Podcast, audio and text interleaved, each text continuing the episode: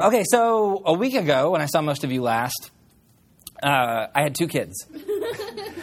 and so much has changed in, in the past six days. So, uh, for those of you who, who have been following along on Facebook or Instagram, and if you don't, then that's fine. There's no really good reason for you to have been in the first place. But if you, if you have, uh, then, then you probably have seen uh, we, uh, we got a call on Monday that uh, there there was a child that was ready for us to adopt, and this is something if you've uh, if you've been around for a while and you've known um, my wife Caroline and me, this is something we've been going through for about two years. We've been trying to sort of move towards this, and there's been a lot of starting and stopping. And uh, some of you have been part of other cookouts or garage sales, or everybody okay? and uh, and so so it's, it's been a long process, and so for those of you who have been with us this whole time and, and sort of been uh, a, part of like the support team and encouraging us, thank you so much for that. And um, if you got a chance to meet our new son, Abel.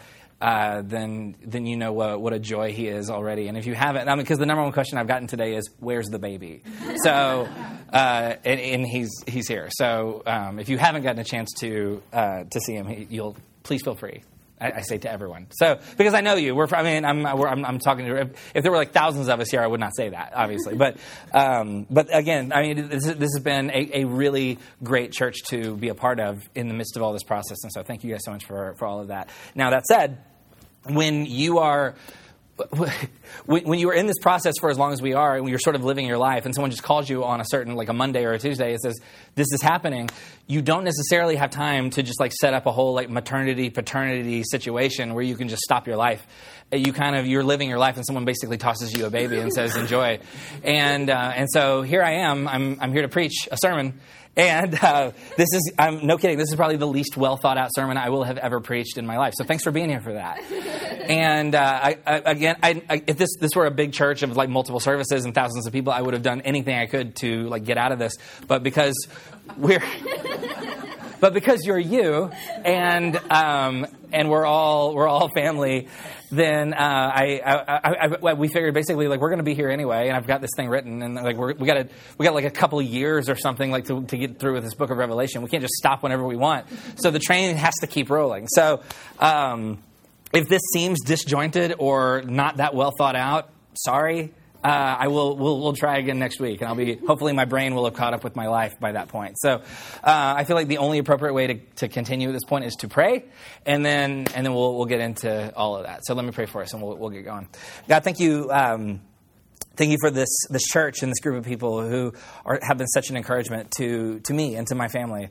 And uh, for those of us in the room who brought something in that we are that you are they are celebrating. We celebrate with them. For those who brought something in that is painful, we grieve that with them. And so, for those of us who are at any point on our journey, we uh, we pray that you would meet us there, and that we would find some sort of hope or joy or comfort wherever we are. And in the next few minutes, may our minds and our hearts be opened to whatever it is that you have to say to us. In the name of Jesus, we pray. Amen.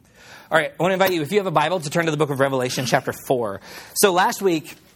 Oh, I guess first of all, we've been in this series for, we're like in week 10 of the series. And what we've been doing with this whole series is we've been sort of exploring, okay, before the book of Revelation became the thing that people use to uh, as source material for writing books that people buy in airports, or for uh, for for the thing that you read right before you build a doomsday bunker. Like before all of those things, initially this was this book was a letter that was written to seven different churches in ancient Turkey, and the whole point of the book was to breathe some sort of new word of hope into a community of people who felt like basically all of the joy and the hope and the like the purpose of life had sort of run out on them and all they felt was pain and depression and fear from the roman empire and from caesar. And so if you were here last week we talked about how basically the, uh, revelation chapter 4 and chapter 5 are this massive subversive commentary on uh, on, on, essentially the power of Caesar and how the whole thing, or Domitian, who was the Caesar at the time that this was written.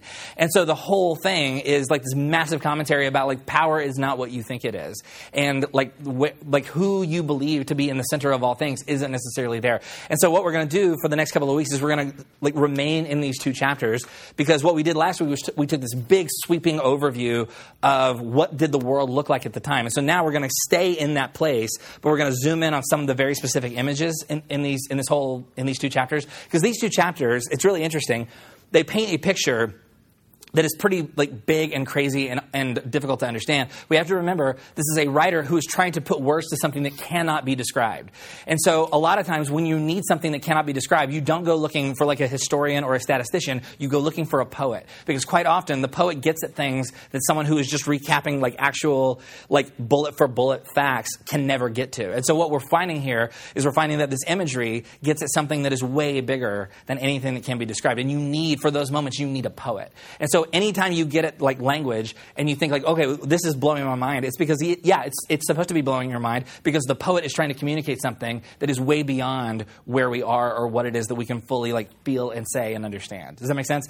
So so that's kind of what we're going at. So what we're going to do for the next couple of weeks is we're going to stay in these two chapters and we're going to ask, okay, when we look at this scene of what is like a throne a throne room essentially, what do we see and what does this have to do with all the other stuff that's going on, not just in the world at the time, but in our lives now. So that's that's what's going on here. So we're looking at Revelation chapter four. Uh, we'll just start in verse one. It says, by the way, if you if you have a if you don't have a Bible, you can find all of the passages on the back of your bulletin. So um, so we'll just start in verse one. It says, "After this, I looked." And there before me was a door standing open in heaven. And the voice I had first heard speaking to me like a trumpet said, Come up here, and I will show you what must take place after this. So the presence of a trumpet, like the idea of the voice that sounds like a trumpet that's announcing something, in this time and place, a trumpet was a way that you would announce like something, some big important arrival of someone significant. Like someone blows a trumpet and Caesar comes to town. Like like the the blowing of a trumpet or the sound of a trumpet is the indication that something really significant and important, something powerful is happening here. So in verse 2, it says, At once I was in the Spirit, and there before me was a throne in heaven, and someone sitting on it. And the one who sat there had the appearance of jasper and ruby. A rainbow that shone like an emerald encircled the throne. Surrounding the throne were 24 other thrones, and seated on them were 24 elders. They were dressed in white and had crowns of gold on their heads. And last week, if you were here, we talked about, okay, what's the significance of the imagery of the, ro- the white robes and the golden crowns? We talked about how this is a whole, all this is a subversive move against the power of Caesar.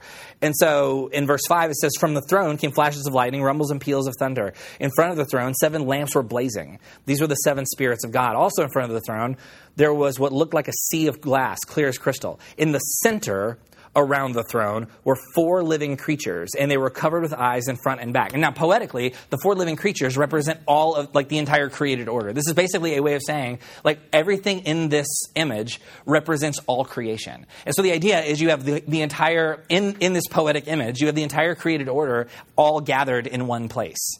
And so then if you, um, if you jump, eh, so essentially what, what the writer is trying to say is the whole thing, what, what we're seeing here, it's way, way bigger than you can possibly imagine. And there are no words that fully get at what is being described here. And so now we jump over into chapter 5, verse 11. So it's still, we're still in the same place, and he's continuing to sort of describe what's going on. So in verse 11, it says, Then I looked, and I heard the voice of many angels, numbering thousands upon thousands, and 10,000 times 10,000. They encircled the throne, and and the living creatures and the elders in a loud voice were saying, Worthy is the Lamb who was slain to receive power and wealth and wisdom and strength and honor and glory and praise. Then I heard every creature in heaven and on the earth and under the earth and on the sea and all that is in them saying to him who sits on the throne and to the lamb be praise and honor and glory for, and power forever and ever. The four living creatures in other words all of creation said amen. And the elders fell down and worship. And by the way, this word amen here in the word in it's a transliteration of a Hebrew word, which is amen, which literally means truth. And so essentially what's being said is like whatever is happening here, it is the like embodiment of something that is like fundamentally true about the reality of all things. So again, painting a very, very big sort of picture. So what we have, we have an image of um, of a space and in the, in the center of the space, there is a chair or a throne. This, uh, that's a chair. It's not like a backwards H or like the Hulu logo. Or it's, a, it's, a, chair. So, so in the center of the space, you have this chair, and then you have all of creation, the entire created order, gathered in concentric circles surrounding the space.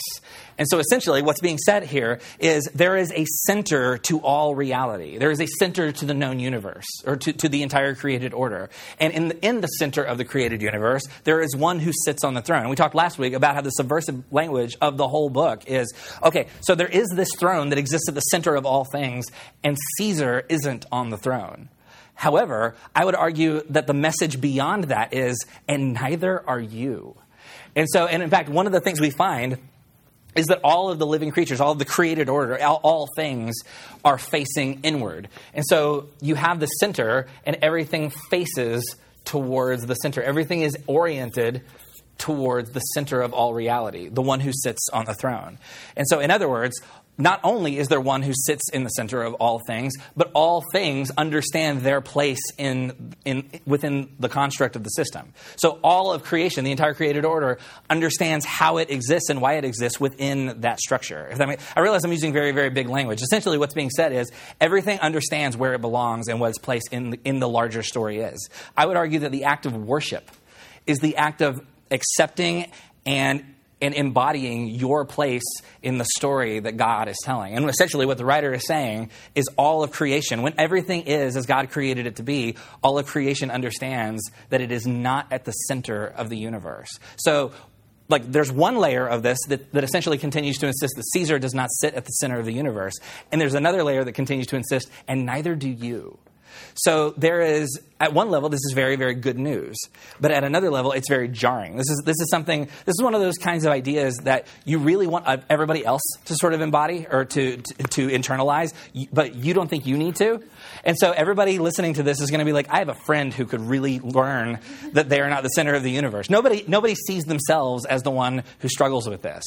And so I, I would argue that one of the things that the image of the throne room and the image of what does it look like when things are as God created them to be, I would argue that one of the things we find is that you and I are not at the center of the universe. There is some larger thing going on. And one of the things that Revelation continues to orient us towards is there is a there's something way, way bigger, and it's bigger. Not, not only does, does it mean that Caesar is not Lord, it also means neither are you.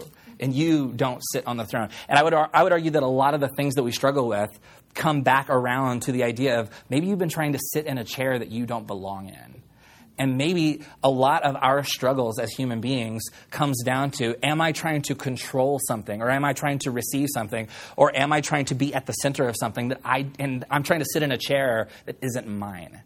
And so the whole thing kind of reminds us where do we exist within this larger story that God is telling and am I trying to sit in someone else's chair? And so um, this passage confronts the, the ways, all the ways that we make life about us. And, and again, I would argue that one of the dominant questions, if we're really looking for where is our place in the story, one of the dominant questions is in what ways do I try and sit in a chair that isn't mine? And um, in fact, we're gonna we're gonna look at a couple of other pictures. How, basically, here's here's what we're gonna do. We're gonna look at a couple of other pictures that we find in the scriptures. We're gonna begin asking some questions about where do I find my, myself within this, and then we're gonna take communion as a way of reminding ourselves, oh, there is a larger center to this, and it isn't me. And so, uh, first, I want to invite you, if you have a Bible, I want to invite you to turn to the book of Daniel, chapter four. By the way, if you're if you're listening to this revelation series and you're thinking yeah the book of revelation is pretty weird i think i could be comfortable with weirder go read the book of daniel. Like because the, if there's any book in the bible that's weirder than revelation it's the book of daniel. And so what we find within the book of daniel is we have at one point you have this king and the king's name is Nebuchadnezzar. And he's the king of this, uh, of this empire known as Babylon. And one of the things that Babylon had become known for was conquering other territories. So it's basically Rome before Rome was. And so one of the things that Babylon had done is they had conquered um, the, the territory of Israel. And so you have this book of Daniel is being written by people who, or by someone who has been essentially kidnapped from his own t- home territory and taken into this other place. Because the whole point, like this, this king's whole dream, is to build his empire bigger and bigger and bigger. And at a certain point, this individual, Daniel, is speaking to the king, and he begins to tell him, like, this whole idea, this whole thing that you're doing, where like your whole empire just keeps getting bigger and bigger and bigger, it's not like like you're going to end up being really really disappointed with how this works out for you. And so in chapter 4 verse 25 it says, if I can find it, it says, okay, this is Daniel speaking to the king, and he says, in, in the basically as if speaking on behalf of God. And he says, You, king, will be driven away from the people, and you will live with the wild animals. You will eat grass like the ox and be drenched with the dew of heaven. Seven times will pass I'm sorry, seven times will pass by for you until you acknowledge that the Most High is sovereign over all kingdoms on earth and gives them to anyone he wishes. In other words, you think you have all this power, but it turns out the only reason you have any power at all is because someone else has given you power.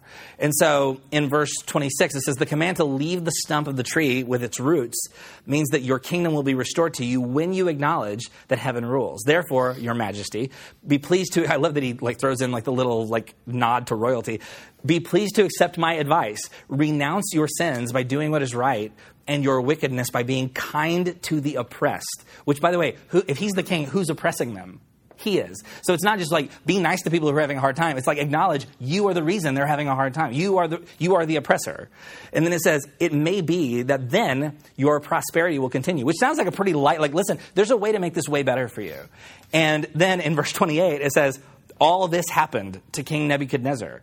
12 months later, in other words, like all the things, like all the bad stuff that was predicted, all of it began to unfold. And then in verse 29, it says, 12 months later, as the king was walking on the roof of the royal palace of Babylon, he said, Is not this the great Babylon I have built as the royal residence by my, by my mighty power and for the glory of my majesty? This, so he's looking around and he's like, look, look at all the great stuff that I've built. This is I mean, imagine you, there is someone who has an unbelievable amount of wealth. And then that person looks around at all the things that he has and he asks, I wonder if I could put my name on all those buildings. Like, that's something we would never see in our world. I'm just saying, like, that might be. I thought that was funnier. Sorry. Guess we've got a tough crowd. So, all right. See, that's the thing about like not being that super prepared. Like sometimes you have a joke in your head and like that's funny, and then you say it and you're like, nope. Turns out it wasn't. So, so you have this person who they, they this person has, has surveyed all he has, and his response to this is, Look at how great I am. And so, what we find is you have a person who has put himself at the center of all things. And essentially this is an indictment of what does it look like when all of reality becomes about like how much bigger can i make my stuff and how much more like how many things can i put my fingerprints on and how much can i control all things and so it's like this exhausting attempt to make things bigger and better and more. Like whatever it is that I have, how can I make it bigger and better and more? There was this documentary that came out uh, several years ago. If you haven't seen it, I, I love this documentary. But it's uh, the name of it is The Queen of Versailles. Has anybody anybody seen that? Like last last service, there was like one person who like watches all documentaries. But anyway, um, the the idea behind this, this documentary is fascinating. So back in the mid 2000s, there was this family, this real estate mogul and his wife and they decided we will build the largest single family resident in the United States. And we're, we're going to do it in Orlando, Florida, because where else would you do that? And so they, they, they set out to build, like, literally the largest single, res, single family residence in the entire United States. And so the documentarian found out about the, the building project, and she, she said, I have to go and document this because this is fascinating. And so she went, and she, the, so the initial purpose of the documentary was I'm going to see what it's like when someone is trying to build something this big just for themselves. And so what ended up happening in the middle of the filming of the documentary while they're building the house is like if you were alive in 2008, you know, like if you are a real estate mogul, then you're to like 2008 was a rough year for you. And so all of a sudden like the bottom begins to fall out on all this guy's investments and all of his like holdings and like what became what what started out as like this massive like monument to this family's wealth became like this massive like noose around their neck. And so they had to end up um, they, so they essentially became what's known as house poor. And so they, they ended up having to sort of live in the middle of like this unfinished like thing that was sort of a monument to something that they were no longer able to do. And, and so the documentary is really, really interesting because it asks the question, what happens when you begin building an empire and you run out of resources before the empire is complete? And so, um, and you sort of see like how each of them begins to deal with this is what life is like when the whole thing was once about like how do I put my name on as many things as I can and how I make it as big, bigger and bigger and bigger, and then all of a sudden you can't do that anymore. And what does that say? Like what what kinds of things does that confront within you? Like it becomes a really profound documentary, and. Um, now, I will say after the after the documentary was released, apparently the guy's business like like rebounded and they were able to finish the house and now currently live in it. So maybe not lesson learned. So, but um, but they were, but at the very least, they made an interesting sort of like it made it made an interesting movie. And and so, but and, I watched it with somebody, and the person I watched it with had a really like negative reaction to it because he just like he had a hard time with like people who would like live with that much excess and that, that much wealth. Like there's a scene where they they like open their garage and it's like filled they like five kids and like the whole garage is like filled with bicycles. Like there's maybe like almost hundred bicycles in this in this house, and they're all kid bicycles. And and my friend was pointing out like all that like like what, what's the point of that? And I said I don't know. Do you have a storage unit? Like, like how many of us we have more than we need? How many of us? And I mean, I'm as guilty. If you saw my garage, you would judge me just as harshly as like this family's ever been judged. But, um, but, but what's what's happening is, if you watch this documentary and you begin asking like, how how is this like us, and how how is it that we become this interested in bigger and better and more. And what does that cost us in the process? Because what that does is it moves us to a, to a chair that perhaps we don't belong in. Do you, have you ever had a friend who every year they get a new car? And there's part of you that thinks, I need a new car every year because I can't hang out with that person in this car I've had for five years when every single year they have the newer, better, bigger model of the thing that I want. And so all of a sudden, like there's a relational component to like there are certain people that I can't spend time with because all it does all, it does is bring up all these things about me, all the, all these insecurities that I have about myself because in my own in my universe I am on the throne. And then when someone displaces me from that throne by getting a new car or having something that I don't have, all of a sudden my identity is thrown into question. How many of us our our well-being and our like our, our self esteem, like our vision of who we are, comes down to do I have all the things that I want? And is there somebody else who has more than I do? Because this is good news, by the way. And the reason this is good, so when, when the writer begins talking about the throne room in the center of the universe, and like, this is actually really good news because it releases us from all the things that we can't control anyway. It releases us from having to, to feel like we have to continue one upping everybody else. We, we spend a lot of time here talking about like grace. And what grace is fundamentally at its core is grace is the insistence that all of life is a gift and that we are constantly receiving things that we don't necessarily deserve. And so, what you find with the Nebuchadnezzar story and with the whole, like, I need it bigger, I need it bigger, I need it more, I need everything to be more and upgraded from what it was like six months ago, what that is, it is a lack of understanding of it's all a gift. Because if it's all a gift, then, like, I am not constantly terrorized by does somebody else have something that I don't? And so, grace is the insistence that you have a life that was a that is a gift and when you are able to live in a content, joyful, peaceful place within that life, you are, you are aware of the grace that you have received. And so to acknowledge I am not on the throne is essentially to acknowledge life is a gift, and I understand that I am not in the middle of the universe. So let's look at a couple of other images. So take a look at Mark chapter 10. In, um, in Mark 10, you have Jesus. Um, essentially interacting with, with his followers. And so in, um, in Mark 10, beginning in verse 35, it says, Then James and John, son of, the sons of Zebedee, came to him, came to Jesus, and said, Teacher, they said, we want you to do for us whatever we ask, which is a weird thing to say just to somebody, like, at ever, I think. But And so in verse 36, it says, What do you want me to do for you? He asked.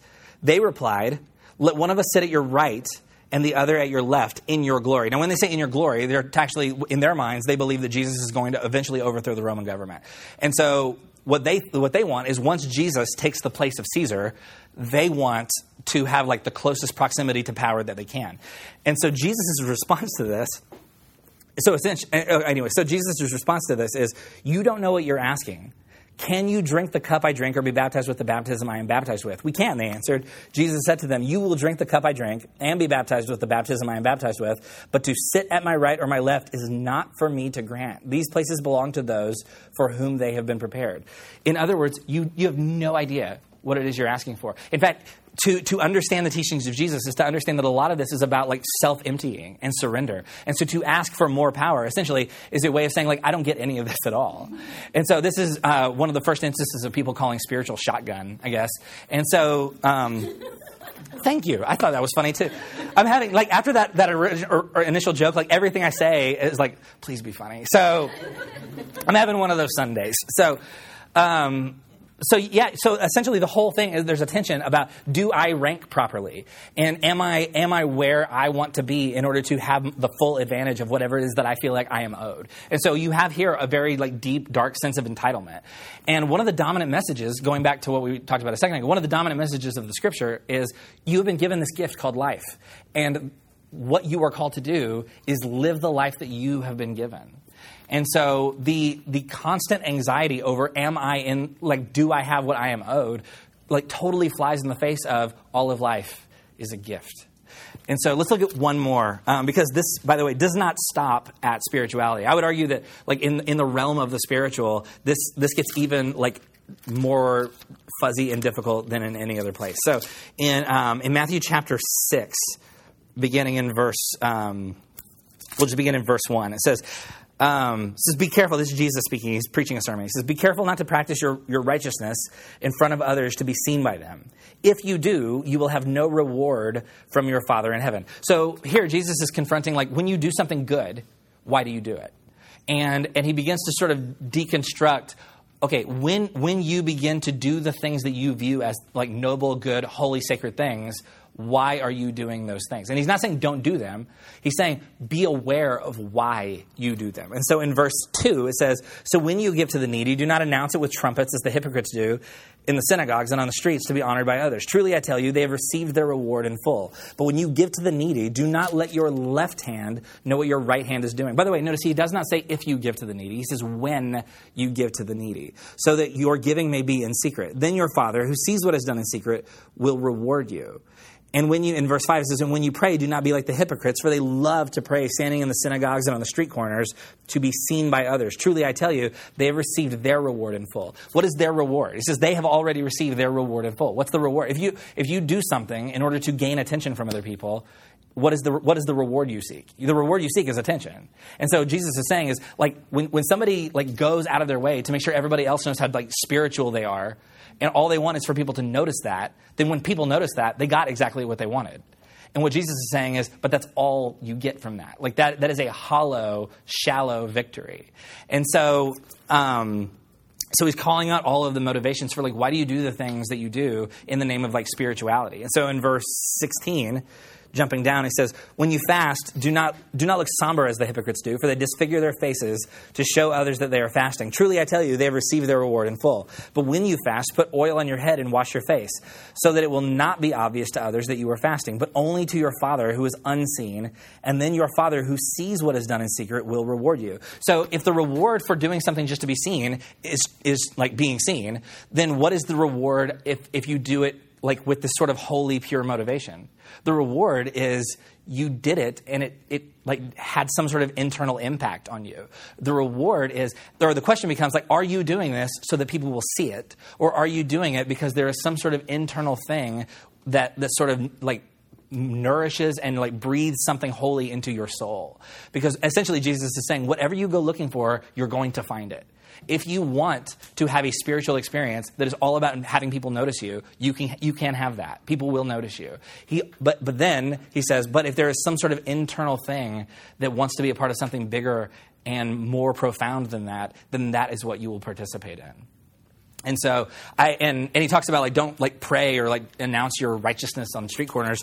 I, I have a friend who uh, who pointed out very like like directly, he, I, I heard him once say to somebody, he said, "You know, we don't have street corners anymore. We have Facebook." And so, like, if you've ever like seen someone on Facebook and they're like posting all sorts of like like super overly spiritual kinds of things, and there's a part of you that thinks like that seems like something that maybe didn't need to be seen by 800 people, um, then then maybe like that that thing inside, maybe Jesus is thinking the same thing. Maybe the whole point of this is like, oh, if you were interested in having people notice you, then well done because that's exactly what you got. However, if there's some like deeper, more profound thing you're after, maybe the question of do people see this? Maybe that isn't the first question that needs to be on our minds. In other words, there is a way of engaging like the spiritual, like the life of the spiritual being that actually moves us towards the like trying to sit in a chair that does not belong to us. So what Jesus does here is he's calling out all the ways that we we prop ourselves up with religion as a way of trying to make ourselves the center of, of this thing. So we we make a a head fake towards like humility and like holiness and loyalty, but all it is, it's the same thing. It's all trying to like, I'm trying to move myself towards the center of something. I'm trying to sit in a chair that does not belong to me. So the whole thing is about pride. The whole thing, the, this, this idea of the throne room and the center of all things, and do we understand our place in the created order? The whole thing is about where do we belong? Like if we are in, if we are engaging reality, like what is the center of that, and am I trying to sit somewhere that I don't belong? So, and this, by the way, this this affects all sorts of things. Like we, we could talk about like lots of different categories of life or in, in, in interaction. Um, we talked before a little bit about like entitlement and about the idea of like y- you might walk into a room and you might see like certain people have certain things that you feel like you are owed or should have been yours first or at the very least you should have gotten it too and um, and there, there's like this really dark sort of thing that wells up inside us because not only do we feel like something is missing like in our own lives we become resentful of people who have those things. And so like the feeling of envy or entitlement what it does is it robs us of the ability to to engage life now.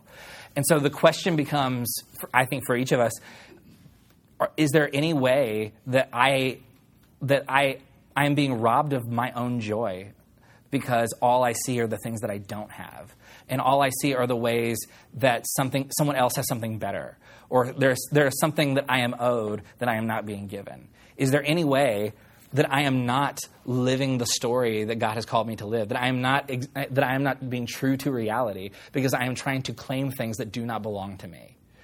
And the good news here is like you don't have to live like that. That's a miserable, exhausting way to live. And the good news is that's not. You, there's a better way of engaging all of reality. Um, we could talk about it in terms of like how we interact with other people. Have you ever had a disagreement with somebody or a, con- or a conflict?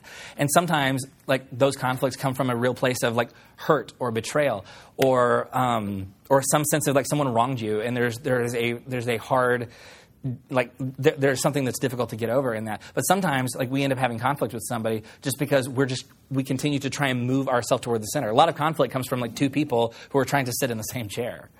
And a lot of times it's like I wonder how many of our conflicts could be very easily resolved if each of us realized, like, oh, I'm actually not the center of the universe. And this, this is actually not about me at all. Or um, we can talk about how, how it affects us when we're talking about anxiety. I mean, like, I'm, I'm speaking from experience. Like, this is the thing I, I, struggle with the most. And anxiety often is the internal need to resolve tension that I don't have the power to resolve. It's the, it's the need to control things that I do not have control over. So, like, if there are people in your life who, like, have a negative opinion of you and you've tried everything you can, and, like, whatever it is, like, no matter what you do, you can't fix that like you can't you cannot go into somebody's head and change you can't rewire somebody's like brain. And so like you have no control over that. And yet you lose so much sleep over that right? And so there, there a lack of peace is like I'm, I am trying to find a way to control something that I have no power to control. Or a, a lot of times there are may, maybe you're trying to change somebody's mind about a point of view that they have. And no madder how loud you yell, and no madder how many things you share on their Facebook wall, they are not hearing it. And so, and, and so you get madder and matter and matter. What is that? You're trying, you're trying to control something you can't control. You're, you're trying to sit in a chair that doesn't belong to you. And so, quite often, our anxiety comes from a need to control something that we have no power to control. And again, this is good news because you can't control it, so you don't have to waste all of your energy and your time trying to control it. This is again, it's good news. It's good news because like you don't have to live like this. You can let go and you can surrender all the things that you couldn't control before anyway. One, one of the things that we that worship I think points us towards is like maybe some of us we just need to identify all the things that we can't control and acknowledge that we can't control them because you the, there is a throne at the center of the universe and caesar doesn't sit there but neither do you and there's so much that you cannot control. And you don't have to waste your energy and your life and your time trying to control things that you cannot.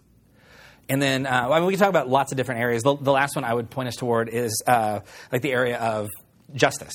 So, like, there, there is a way of interacting. Like, if you hear of suffering or, or of someone saying, like, there's a group of people who are being marginalized and harmed by, by systems or by people or by organizations or by some other, like, entity that is way, way more powerful than they are. One response to that is, that's terrible, what can we do? And another response to that is, that's not my problem. Or a subset of that is, that doesn't actually exist because I don't see it and it's never happened to me.